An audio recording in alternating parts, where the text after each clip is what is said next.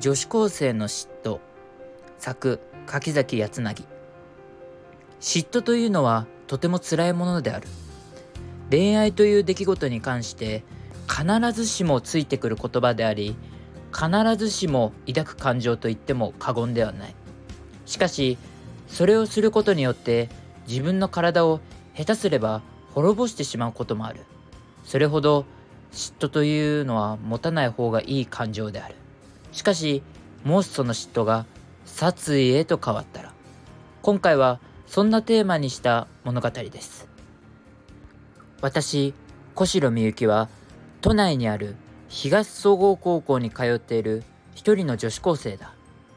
今年の春で卒業を控えておりこれからは忙しさや実力が武器の社会に飛び込むことになる。私にとってはとても楽しみなことである。なぜなら社会に飛び込めば実力を磨けば当然出世もできることになる。私が一番欲しいのは権力であるからだ。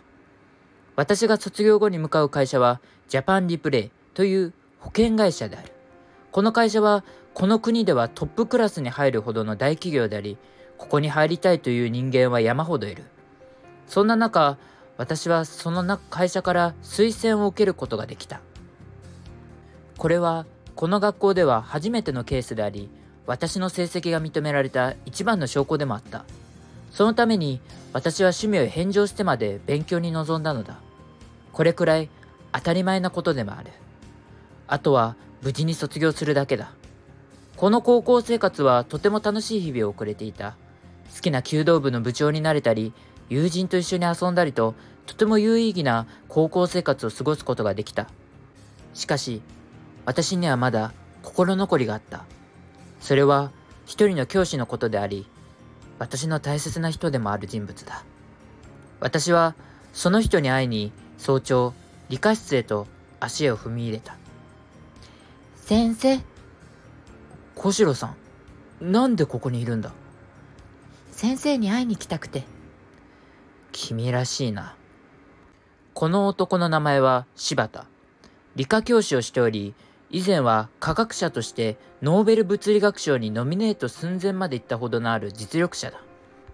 最近は教師に転職してからは私たちに理科や科学の世界などを教えてくれていた。この学校でとても人気のある教師であり、教師としては珍しく理科の担当は柴田だけだ。それほど彼でなければ理科を受けない人が増えているということだ。それにしても理科室が少し狭く感じた。今まではかなり広く、教室2つ分ぐらいあったはずなのに、それが半分ぐらいのスペースとなった。私は奥にある謎の部屋を見ながら、先生、あの部屋は？ああ、校長に頼んで、ちょっと実験室を作ってもらったんだよ。実験室？そういえば、理科室で工事をしていたことを思い出した。それまでは理科の授業が他の教室で行われており、他の生徒も疑問に思っていたことだった。確かに柴田はもともと科学者であるため実験がやりたくなったのだろうと思い、あまり気には留めなかった。すると柴田が立ち上がってから、それより何しに来たんだ？どうせただ寄ったわけじゃないだろう。さすが先生。よくわかってますね。もうあの件なら終わったはずだが。終わりですか。あの件というのは私たちのことであった。そう、私と柴田は交際しており、もうすでに1年の月日が経っていた。最初は私が告白したのをきっかけに交際がスタート。そこから遊園地、水族館、映画館などをデートしたりして幸せな日々を送っていた。だが、柴田は既婚者であり、子供も2人いる。つまり、教師と生徒の禁断の恋の以前に、不倫という禁断どころじゃない交際をしていたのだ。柴田はいつか別れて君と一緒になると言ってくれた。私はそれを信じていた。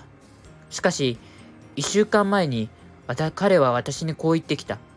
別れようと。なぜなら、奥さんに全てがバレたらしく、全てを明らかにしない代わりに交際をやめろというのを言われたため、私は捨てられてしまったのだ。私は許せなかった。奥さんに全てがバレないわけがない。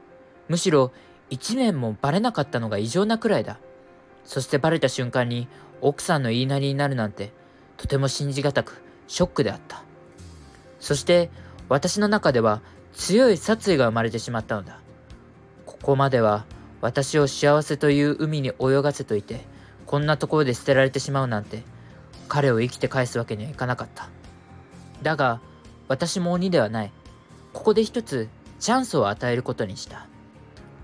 ここここでもし私と復縁をしてくれるのであれば彼を殺さずに生かしておくことにする。仮に私のことを愛してくれるのであれば、その愛情を受け止めることにする。そこまで考えていた。私、先生のことが好きなんです。何を言っているんだ。もし、復縁してくれるのであれば、前以上にあなたを愛しますので。私は実験で忙しいんだ。出てってくれ。そうですか。せっかくのチャンスを棒に振った。これは完全に柴田が悪い。私はただ、彼が生きて、これからもその好きな実験ができるチャンスを作ったのに、逃したということは、それほど私に殺されたいということであるのだ。これは、あの計画を実行に移すしかないと思い、私はバッグからチョコレートの箱を渡した。はい、これ。なんだこれ。もうすぐバレンタインデーだから。いいよ、こんなのは。もう私のこと忘れていいから、これ食べて。柴田は仕方のない顔をしてから、しょうがないな。そう言って箱を受け取ってから中身を開けた。そこにはチョコレートがきれいに並べられており、まるで有名な高級チョコレート店のような並び方に、柴田は驚いた表情で、君が作ったのか？はい、もちろん。私は微笑みながらも言った。料理には誰よりも自信がある。チョコレートを作るくらい私にとっては朝飯前である。だが、今回は一つ隠し味があった。それは睡眠薬を入れているということである。すべてに入っているわけではない。疑われないようにただ一つだけに入れているのだ。その四角いチョコレート、自信があるから食べて。わかったよ。睡眠薬入りの四角い形のチョコレートを柴田は口に入れた。これはかなり強い薬であるため、効果はすぐに効き目を出すだろう。予想通り、何分も経たないうちに柴田は眠りについてしまった。ここからが私の計画の最項目である。すぐに全部にあるガス栓を抜き、ガスをつけた。しばらくするとガスの匂いが部屋中に充満し始めた。そして扉をすべて閉め切ってから一つだけの窓を1センチほど開けた。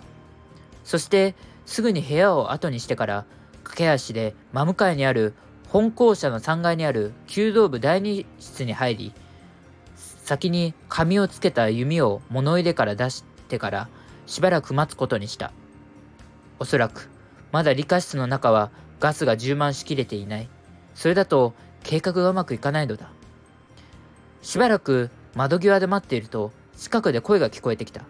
お前が悪いんだろ？なんで俺がお前に怒られなきゃいけないんだよ？よく見ると、近くで男子生徒2人が喧嘩をしていた。間には女子生徒がおり、2人とも落ち着いて。見たことのある顔ぶれたちだ。思い出してみると、確か野球部のメンツであることはうっすらと記憶が戻ってきた。お前があの時練習試合でもきちんとやっていれば俺は監督に怒られなくて済んだんだよ。俺だってちゃんとやってるよ。たまたま相手のボールが速かったけどな。なんだその言い訳は。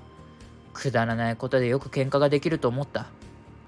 野球部は確かに体力的にも精神的にもきつい部というのは分かっているが、打てる打てないというのは本当に実力だけではなく運がついているスポーツであるのだ。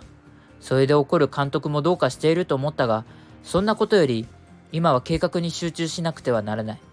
喧嘩している野球部の人たちには申し訳ないが、ここは少し耐えてくれと思い、私は弓の先についている紙に火をつけてから弓を引くことにした。そして、すぐに矢を放った。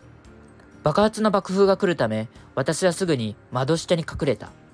すると、予想通り大爆発が起こり、爆風が窓ガラスを吹き飛ばして部屋の中をめちゃくちゃにした。様子を見てから私は立ち上がると理科室から大きな火柱が上がっており周りは煙で埋め尽くされていた。これでおそらく柴田は即死したに違いない。これで私の計画は全て終了した。全てがうまくいった。これであとは幸せな生活が待っているはずだ。あの刑事が来るまでは。